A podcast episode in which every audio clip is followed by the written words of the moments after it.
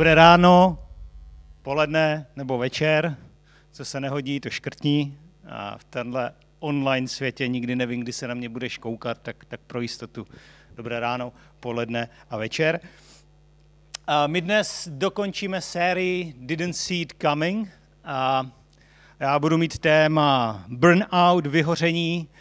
A, a když jsem o tom mluvil se Simonou, se svou ženou, se mě ptala, co budeš mít za téma? A já, mm, vyhoření. A ona, a ti tam nemůžu dát něco veselějšího, už zase něco smutného.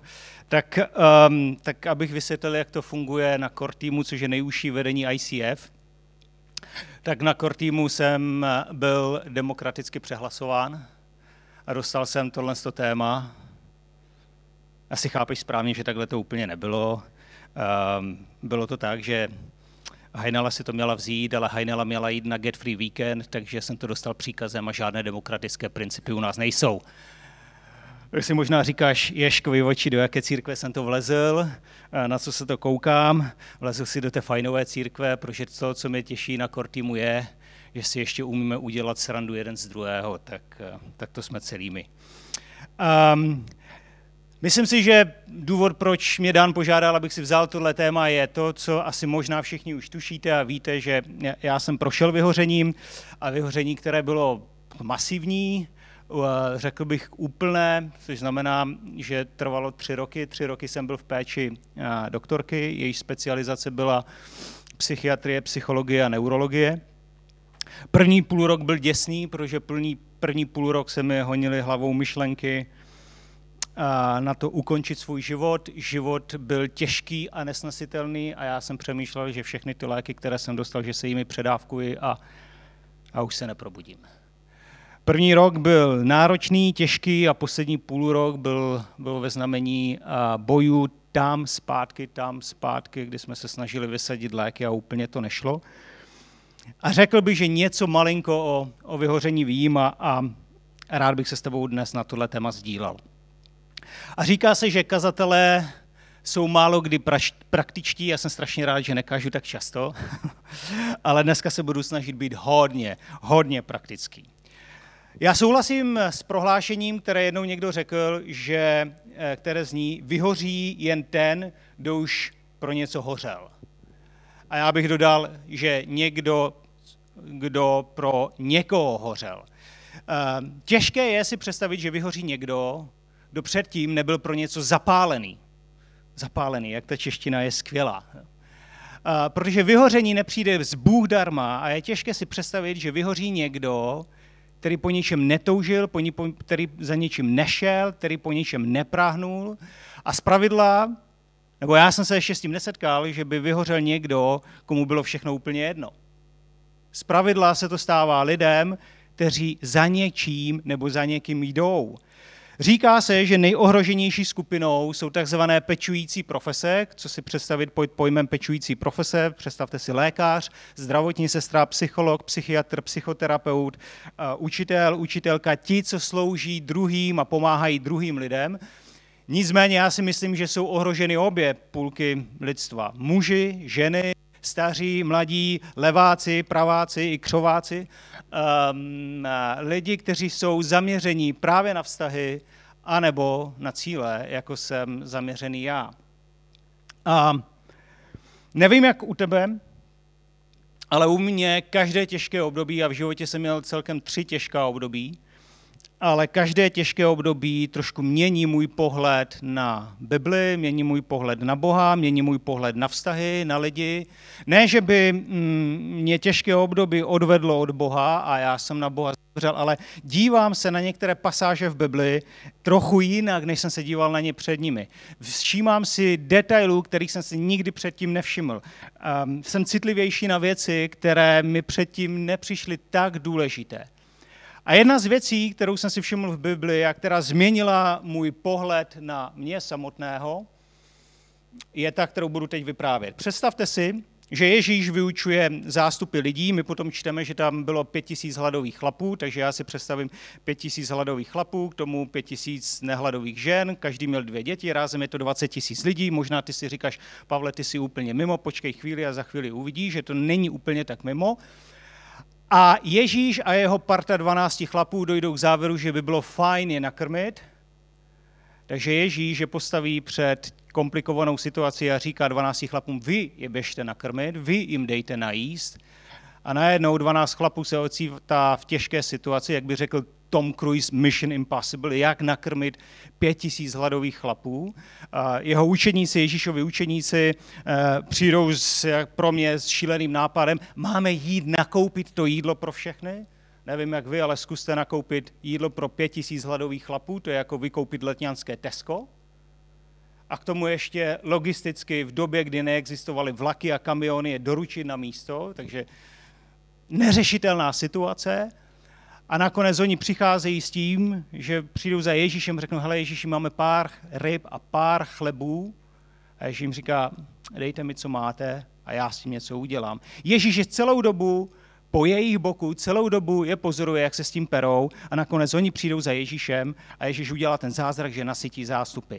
Poté se Ježíš ptá učedníků, hej, za koho mě lidi mají? A učedníci přijdou všemi možnými tituly, které snad jako svět viděl.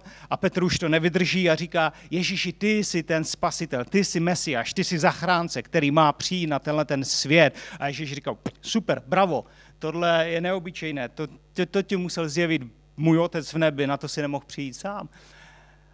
A následně, jako blesk z čistého nebe, Ježíš říká tohle. Cituji.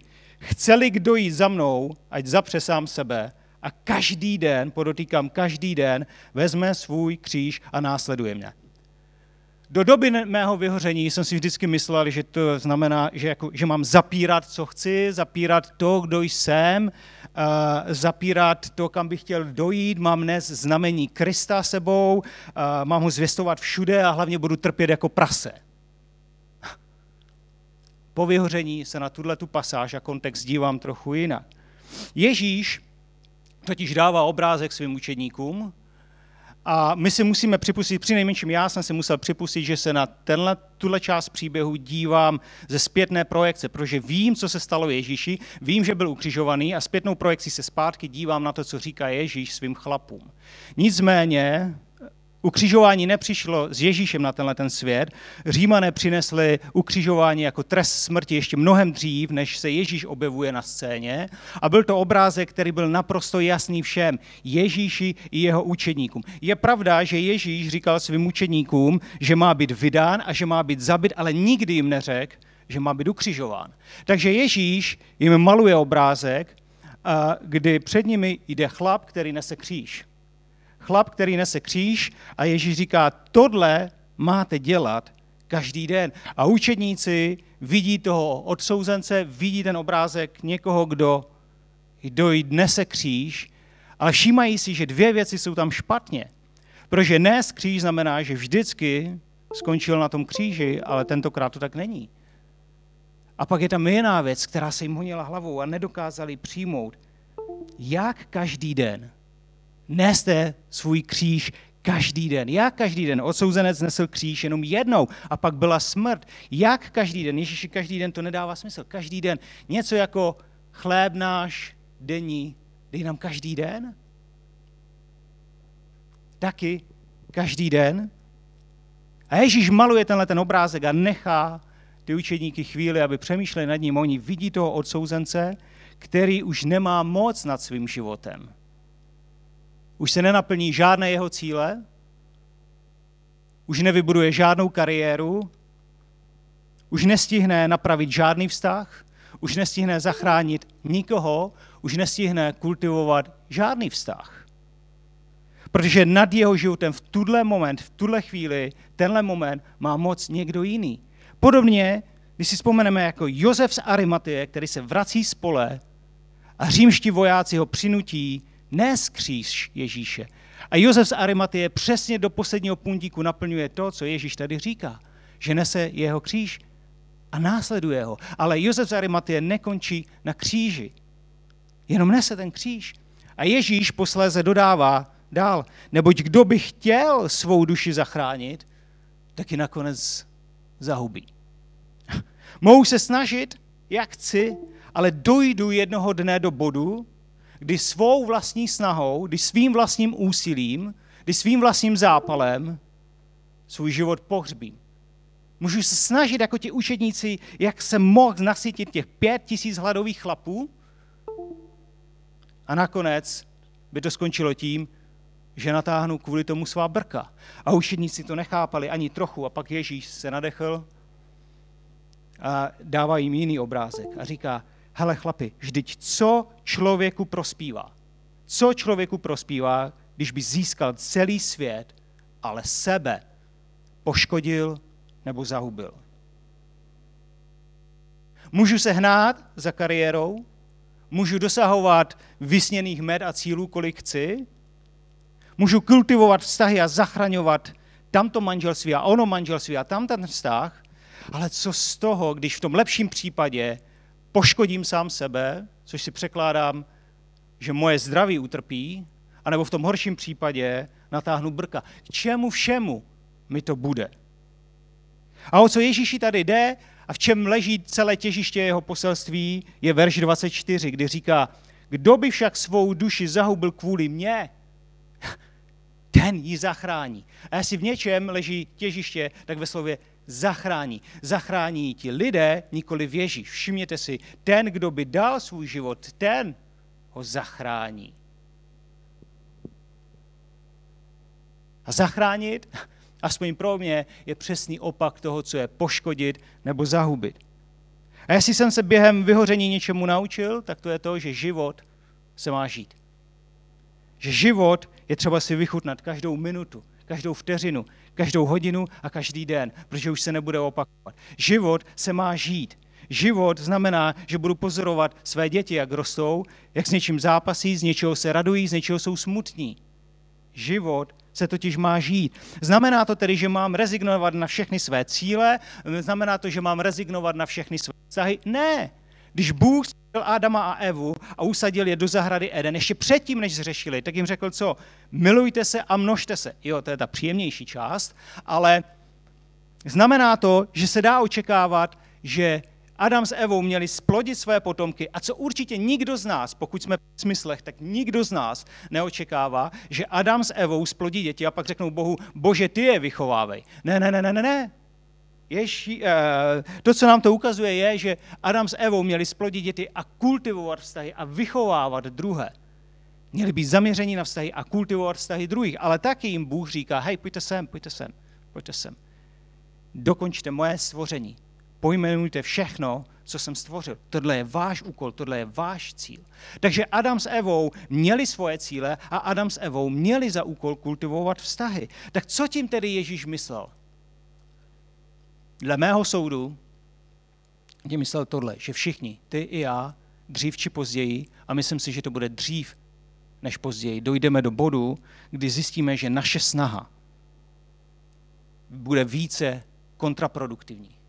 Modlili jsme se na začátku, modlili jsme se v průběhu a najednou jsme došli do bodu, kdy vidíme, že už to nejde dál. A čím více budeme snažit, tím horší to bude. Dojdeme do bodu, kdy se trápíme, hryžeme, jsme stresováni, jsme zběsilí. A to je ten moment, kdy máme vzít svůj kříž a nechat někoho jiného, v tomhle případě Ježíše, aby uplatnil svou moc nad naším životem.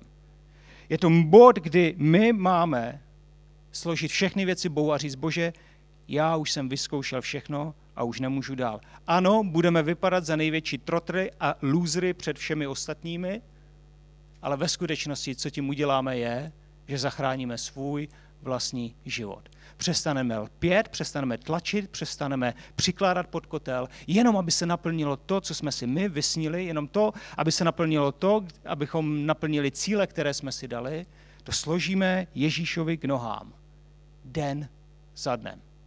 Den za dnem. Protože Ježíš přiznává, že každý den, že každý den má dost vlastního trápení. Ježíš tohle přiznává, že den za dnem budeme prožívat trápení. A ve skutečnosti složit tyhle břemena a složit tyhle nemožnosti k jeho nohám ve skutečnosti nemusí být úplně špatná věc.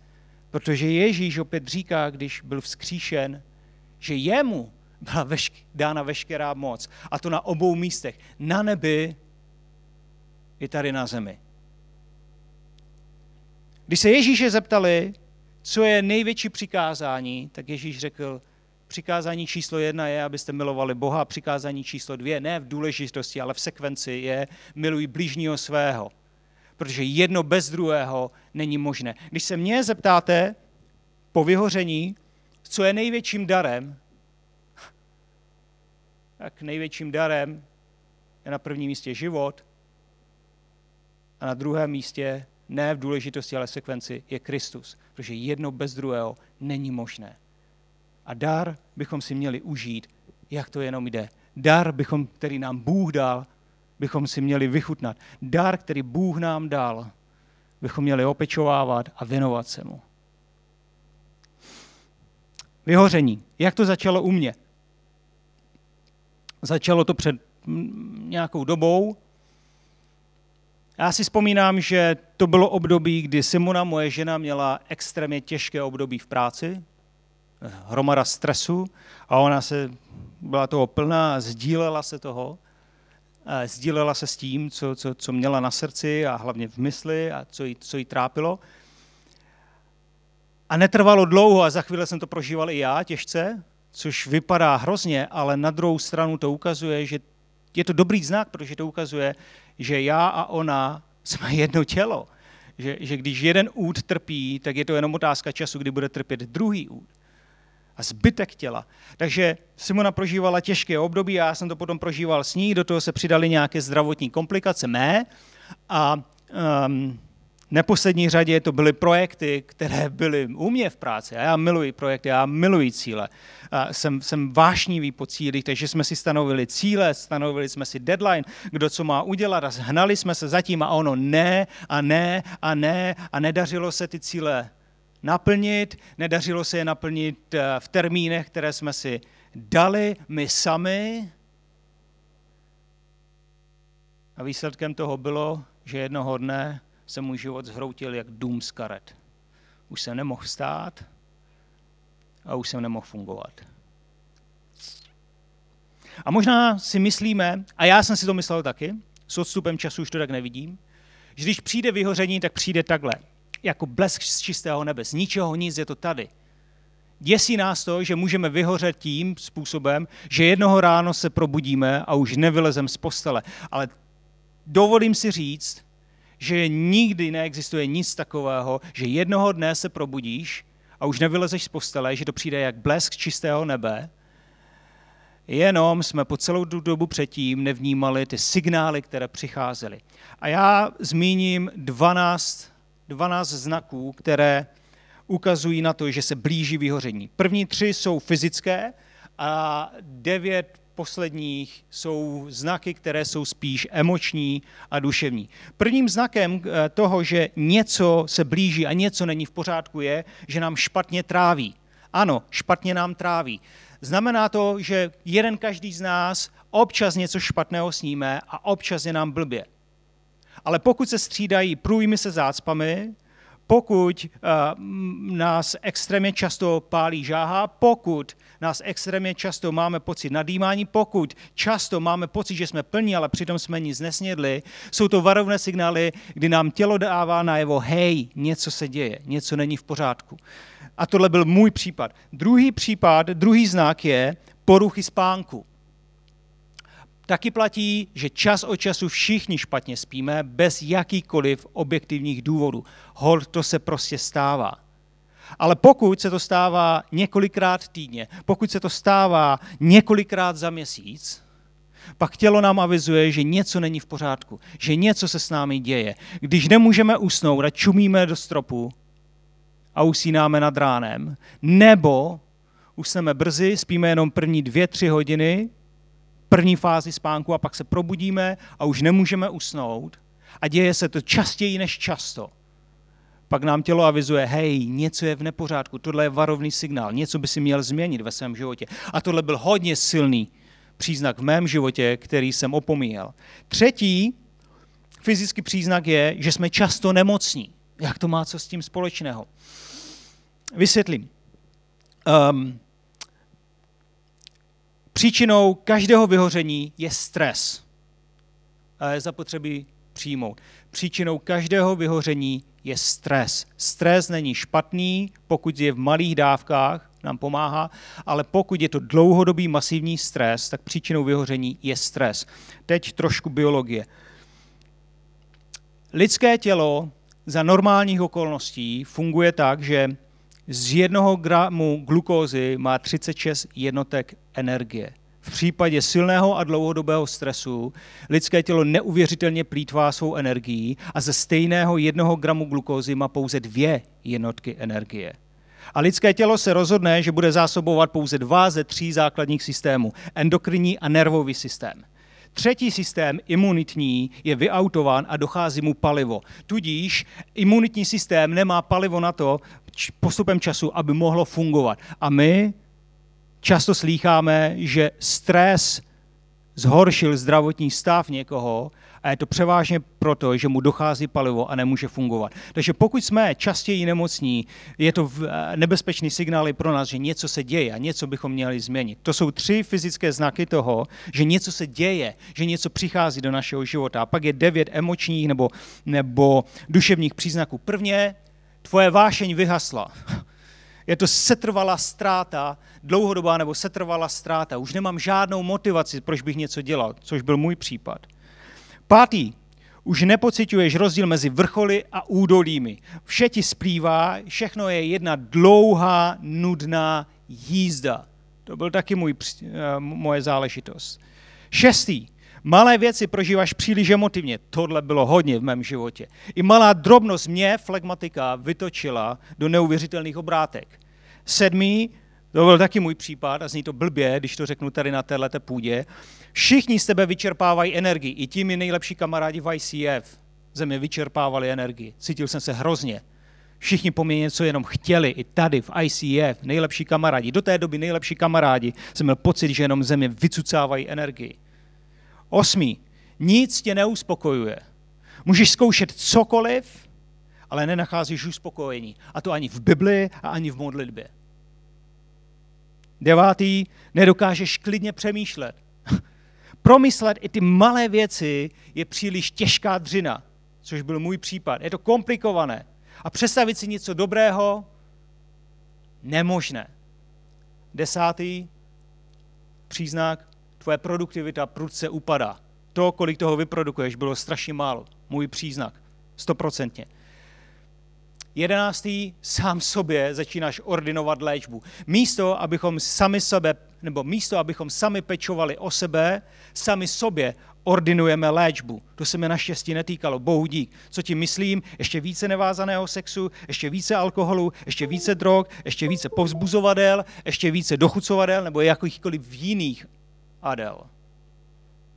Bohu dík, tohle nebyl můj příznak. A dvanáctý, už se nesměješ. Už nemáš důvod se smát, což byl můj příznak. A upřímně, pokud chcete o tom vědět víc, jaké jsou příznaky, doporučuji jednu výbornou knihu, kterou napsal vyhlasný český psychiatr Radkin Honzák, Jak žít a, vyhnout se syndromu vyhoření. Výborná kniha, kterou všem doporučuji. To je 12 příznaků toho, které se ozývají postupně a pomalu a dávají nám občas žlutá, občas červená světla, hej, něco se děje, hej, něco není v pořádku, jestli budeš pokračovat, pak poškodíš svůj život, poškodíš svou duši, nebo ji zahubíš, hej, něco se děje, něco se děje. A nikdy to není tak, že přijde jednoho dne vyhoření a je konec. Tak tedy co s tím? Jak jsem říkal, já vám dám šest rad, které jsem dostal od své doktorky. Eh, mnohé z nich jsem dostal od ní, některé eh, jsem přijal od, eh, od kazatelů, od moudrých knih a prolínají se s tím, co mi doporučila moje doktorka na psychiatrii a s některými jsem přišel sám. A tedy je mých šest rád, jak se dostat z procesu, který už signalizuje, že něco je špatně, nebo pokud si ve vyhoření, co dělat pro to, aby se z vyhoření dostal. A já osobně těchto těch šest rád, těchto šest kroků aplikuji i teď po vyhoření jako nejlepší prevenci toho nedostat se do vyhoření znovu. První, rada, která mi dal, první radu, kterou mi dala doktorka Borzová, vodičková, je tato. Piš si. Piš si. Co ti myslí? Doktorka mi říkala, a do dneška to aplikuji, je normální, že do naší mysli se vkrádají temné až a, a, a negativní myšlenky. A jediný způsob, jak vyhrát, je donutit mozek, aby přemýšlel jinak. My se můžeme snažit, nevím, jestli jsi to zkoušel, zkus to, pokud máš nějaké negativní černé myšlenky, tak můžeme se snažit přepnout a myslet na něco pozitivního a hezkého. Fajn, tohle vydrží pár vteřin. Je to příliš krátká doba. Někdo by řekl, dobře, tak já budu mluvit o něčem hezkém a pozitivním. To je taky fajn, vydrží to déle, ale garantuji ti, že mnohem lepší je psát si to hezké, co jsem zažil. Psát si ty krásné momenty, které mě provázely v životě, protože tehdy moje mysl musí diktovat mé ruce a moje ruka nefunguje tak rychle, jako můj jazyk. Trvá to mnohem delší proces, a já jsem zaplaven do toho, abych pomalu, ale jistě diktoval své ruce něco krásného, pozitivního, co jsem zažil ve svém životě. Slyším sám sebe, že diktuji té ruce a v konečném důsledku se můžu kdykoliv vrátit k tomu, co jsem napsal a znovu si přečíst, co hezkého jsem zažil. Takže první rada je, piš si. Druhá rada je něco, čemu říkám radostná spirála, spirála radosti. Um, Jedna z rád, kterou mi dala doktorka Borzová, je věnuj maximum svého času tomu, co ti přináší radost. Já mám rád práci na zahradě a mám rád uh, vůbec být ve své zahradě. Je to pro mě útočiště, oáza klidu, oáza radosti, místo, kde odpočívám, místo, kde poslouchám ptáky, místo, kde pozoruji, jak všechno kvete. A v čem je to dobré, je to, že pokud věnuji maximum času, kterého jenom jsem schopen a dělám to, co mi přináší radost, pak to dělám rád. A pokud dělám věci rád, pak mi to přináší radost. A pokud dělám věci, které mi přináší radost, pak je dělám rád. A pokud dělám věci, které dělám rád, tak mi přináší radost. Je to spirála, která se roztočí a může přinést mnoha pozitiva a mnoho pozitivního do našich životů. Takže mým, mou druhou radou je radostná spirála. Třetí rada je fyzická aktivita. Jedno selfiečko, to jsem já. To, co mi přináší radost a, a zároveň spojuje tenhle ten bod, je jízda na kole. Teď, abych tohle vysvětlil, musím říct něco o nás křesťanech a nebude to příjemné a bude to palba do vlastních řad. My křesťané mnohdy negujeme to, co říkají lékaři, to, co říkají věci, protože to je v přímém rozporu s tím, o čem my jsme přesvědčení, jak Bůh stvořil tenhle ten svět a jak Bůh nás stvořil. Bylo by fajn na chvíli popustit uh, opratě a chvíli poslouchat. A protože pokud platí, a ono to platí, že základem každého vyhoření je stres, tak co se děje s lidským tělem při nejmenším v poplachové fázi toho stresu je, že hlavní slovo získá hormon kortizol. Doktorka, moje doktorka, když mi brala krev, aby zjistila hladinu základních čtyř hormonů, potom volala a říkala, Váš, vaše hodnota kortizolu je extrémně vysoká. Doslova a do písmene vás to může zabít. Co dělá kortizol je, že připravuje tělo na ten stres. V lidském těle, kromě mnoha jiného, se začne vyplavovat chemikálie adrenalin a noradrenalin. Poměr těchto z těch dvou chemikálií adrenalin a noradrenalin rozhodne, jestli budeme bojovat nebo jestli utečeme. Odborníci tomu říkají fight or flight. Takže lidské tělo je doslova a do písmene v napětí, lidské tělo je připraveno na útěk nebo boj. Lidské tělo je připraveno na to, že nějaká brutální, těžká fyzická aktivita nastane. A pokud prožíváme stres, mnohdy, mnohdy to slýcháme, já musím jít do posilovny, já musím to ze sebe vymlátit. Jo, to je naprosto adekvátní. My to potřebujeme ze sebe dostat. A jediný způsob, jak to ze sebe můžeme dostat, je pořádná fyzická aktivita. Nějaká sportovní aktivita. Šachy to asi nebudou, ale nějaká aktivita, při které donutíme srdce, aby došlo na výrazně větší tepovou frekvenci, řekněme 120+, plus, a otázkou je jenom, jak dlouho to má trvat. Já nevím. Pokud si nikdy nesportoval, znamená to, že menší dávky budou pro začátek fajn. Ale já si říkám, že i terapie u nás na rehabilitaci trvá 30 minut, um, hodina ve škole trvá 45 minut. Nevím, pro každé je to individuální, ale fyzická aktivita, u které se zhluboka zadýcháme, u které se spotíme, je nutná. V mém případě je to fyzická aktivita, která trvá víc než jednu hodinu, protože jedna hodina mě nestačí. Z pravidla až na konci druhé hodiny moje tělo je uklidněné a moje mysl je uklidněná. Co se děje mimochodem mezi druhou a čtvrtou hodinou takovéhle fyzické nálože je, že moje mysl je najednou vyprázdněná, vyčištěná, uklidněná na tom kole a přicházím na řešení, která jsem předtím neviděl. Přijímám návrhy, které jsem předtím doposud odmítal, protože najednou v nich vidím benefit. Je pravdou, že přijdu domů fyzicky zničený, ale naprosto klidný, jak beránek. Takže fyzická aktivita je to, co nám pomůže předcházet vyhoření. Třetí, čtvrtá rada. Čtvrtá rada, kterou můj název je, a mi se líbí, Central Park.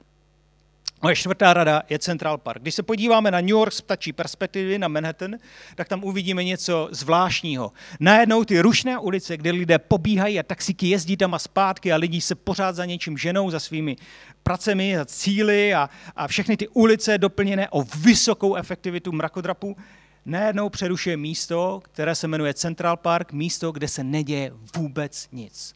Místo, kde se zastavil život. Místo, kde lidé chodí odpočívat. Místo, kde lidé se přijdou nadechnout, aby se zpátky mohli vrátit do těch rušných ulic. Central Park. Když se podíváme do Bible, tak musíme uznat, že Ježíš byl velmi, velmi populární osoba. Jestli nevěříš, já jsem to neviděl do té doby, ale když jsem četl Bibli, jak jsem říkal, všímal jsem si věcí, které jsem do té doby neviděl, tak můžeme číst třeba v Matouši, je napsáno, a následovali jej, Ježíše, velké zástupy a on je všechny uzdravil. To je fajn, velké zástupy, no dobrý, ale pak jsem našel v Lukáši tohle místo. Tehdy se sromáždil zástup desítek tisíc lidí. Takže šlapali jeden po druhém a, a tak dále. A tak. Desítek tisíc lidí.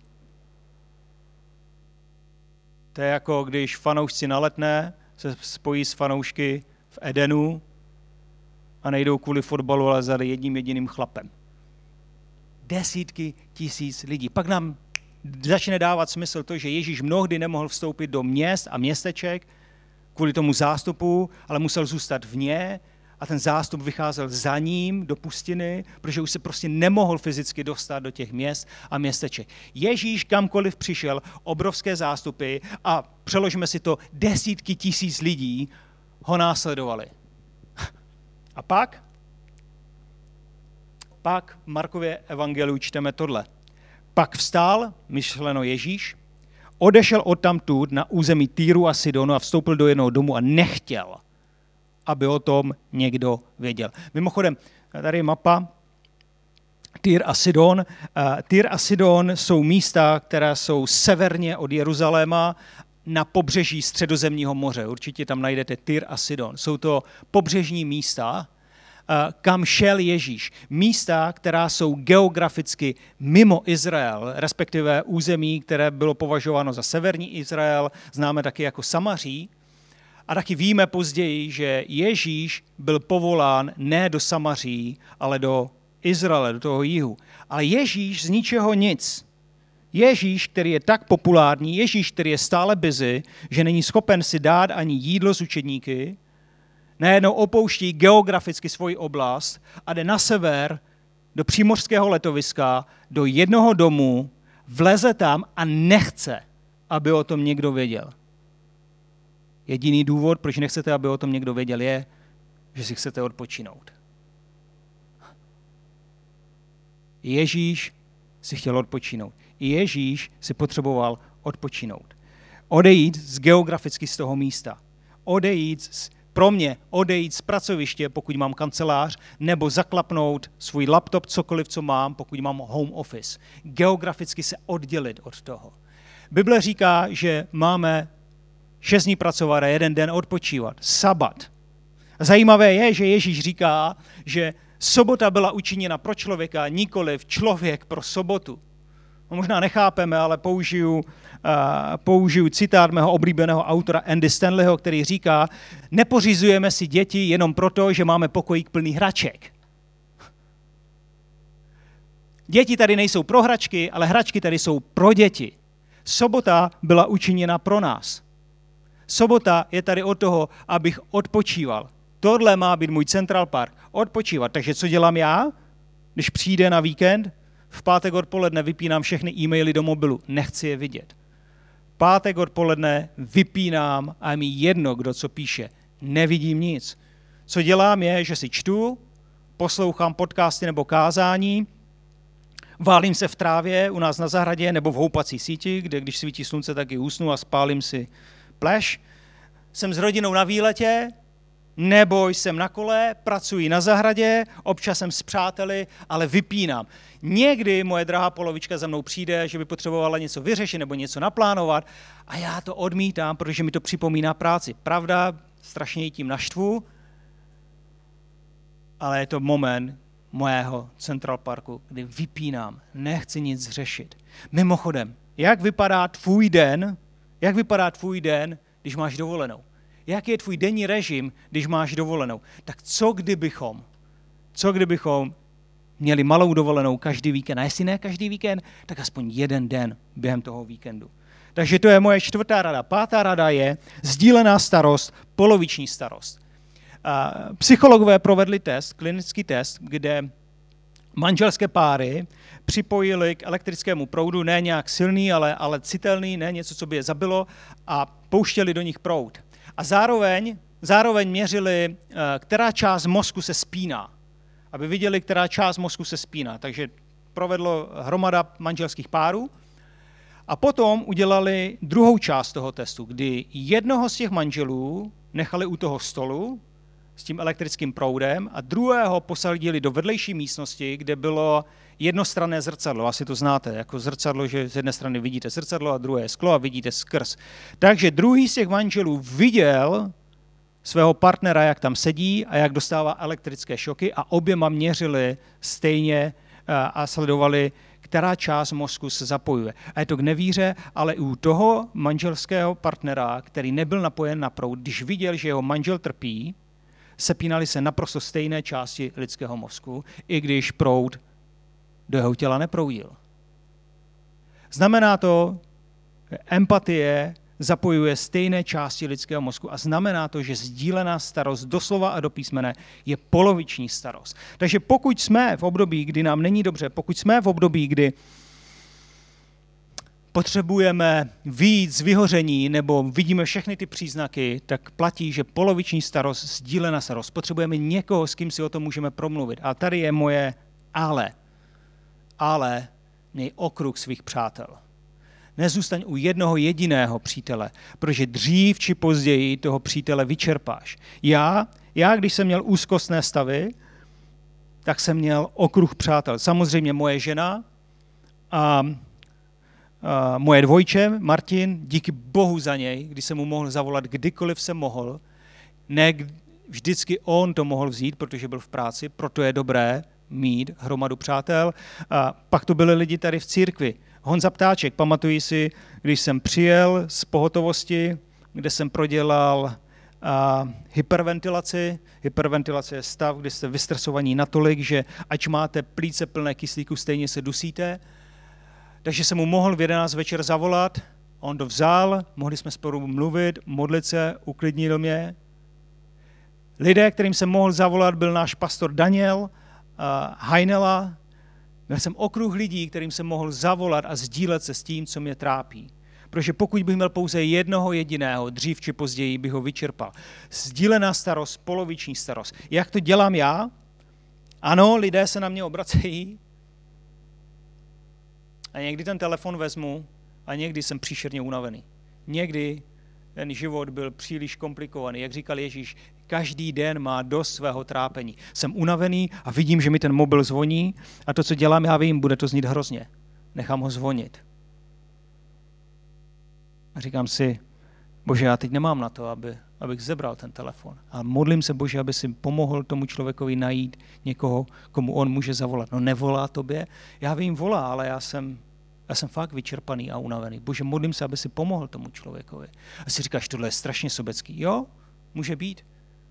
Druhou stranou mince je, že jsem manžel a otec tří dětí. Co z toho, že získám celý svět, ale své duši uškodím, či ji zahubím. A z pravidla, až si odpočinu, z pravidla, až je mi líp, z pravidla, až naberu síly, zavolám zpět tomu člověkovi a můžeme jeho věci řešit. A teď si uvědomuji, že čas od času se stává, že mi voláte, když jsem na záchodě a já to taky neberu. Tak, tak, tak nevím, jak to teď, teď, teď vysvětlím. No když jsem na záchodě, tak to fakt neberu. A moje poslední rada, kterou mám, je, zní pracovně pro mě, nepřestávej. Nepřestávej. Nepřestávej. Nepřestávej. Ať už jsi v procesu vyhoření, tak já tě prosím, na tomhle místě tě prosím, modli se, studuj Bibli, čti Bibli, čti knihy, poslouchej kázání, setkávej se s těmi, kteří mají na tebe duchovní vliv. Já vím, že ti to nedává smysl. Já vím, že v době vyhoření je to těžké, nedává to smysl, ale dovol mi říct, že v procesu vyhoření nic nedává smysl. Ani život mi nedával smysl a usiloval jsem o to a přemýšlel jsem o tom, že bych si ho vzal. Nic nedává smysl, ale to ještě neznamená, že to nemá smysl. Protože pokud tohle budeš dělat, pokud se budeš modlit, podle svých možností, pokud budeš studovat Bibli podle svých možností, pokud budeš se setkávat s těmi, kteří mají na tebe duchovní vliv, tak děláš jednu podstatnou věc a to je, že investuješ, neviditelně investuješ do své budoucnosti po vyhoření. Mých šest rad. Otázkou je, jestli mě vyhoření změnilo. Nevím, to musí posoudit jiní, ale co můžu já sám na sobě pozorovat je, častěji pláču. Častěji než kdykoliv předtím mám slzy v očích. Častěji se mi věci dotýkají, častěji je prožívám jinak. Stále jsem ten stejný chlap, který je zaměřený na cíle a ženu se za cílemi, miluji cíle a dosahovat mety a jsem po nich hladový, ale zjistil jsem, že když vedu tým lidí, za kterými, s kterými se ženeme za ten cíl, tak první věc, kterou dělám, je, že se jich ptám, jak se máš, co prožíváš, s čím bojuješ, co tě trápí, co tě zklamalo, co se ti nepodařilo. Já nedokážu věci cítit tak, jak by je cítila moje žena, protože ta je v tom výborná, ale dovedu si představit, že ti lidé dokáží něco cítit. A vyhoření, vyhoření je proces, kterému dle mého soudu je lepší předejít a vyhnout se. Není to nic příjemného. Období, kdy máš pocit, že ten tunel nemá konec. Pocit, kdy si říkáš, slunce už nikdy nevíde. A ba co víc, i ta noc, i ta noc nemá měsíc a hvězdy. Období, které je naprosto temné a období, kdy máš pocit, že naděje, naděje už zemřela.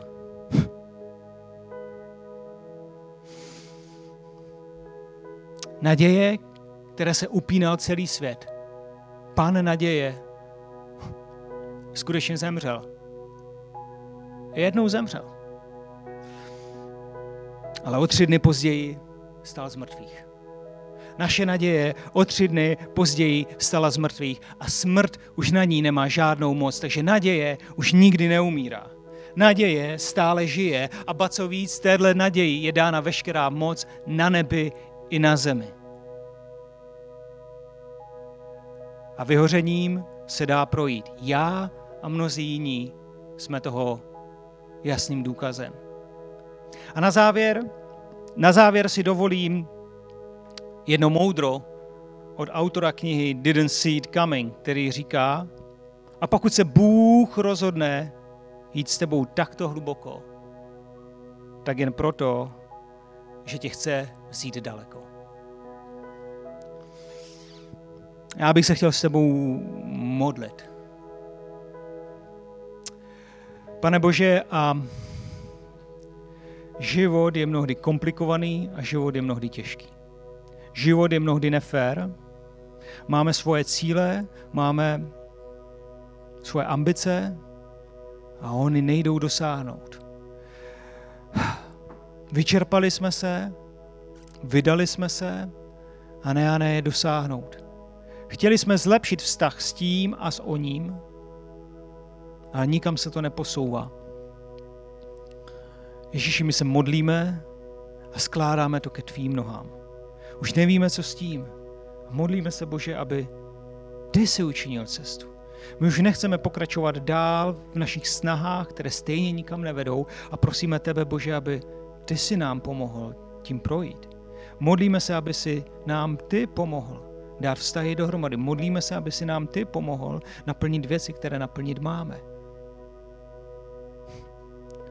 Ale modlíme se, Bože, aby si nám taky pomohl si užít toho největšího daru, který si nám dal. Svůj vlastní život. Ježíši, modlíme se, aby si nám ukázal, jak život může být krásný. Modlíme se, Bože, aby si nám pomohl najít přátelé, se kterými můžeme sdílet svoje vrcholy a pády. Modlíme se, pane Bože, aby si nám pomohl najít to, co je hezké a přemýšlet o tom, co krásného už jsme s tebou zažili. A pomož nám vidět, že každý tunel jednou skončí, že každá noc jednou pomine. Přijde svítání a přijde ráno. Modlíme se, Bože, aby si nás posiloval tam, kde jsme, ať už procházíme čímkoliv, ať už je to náročné jakkoliv. Amen.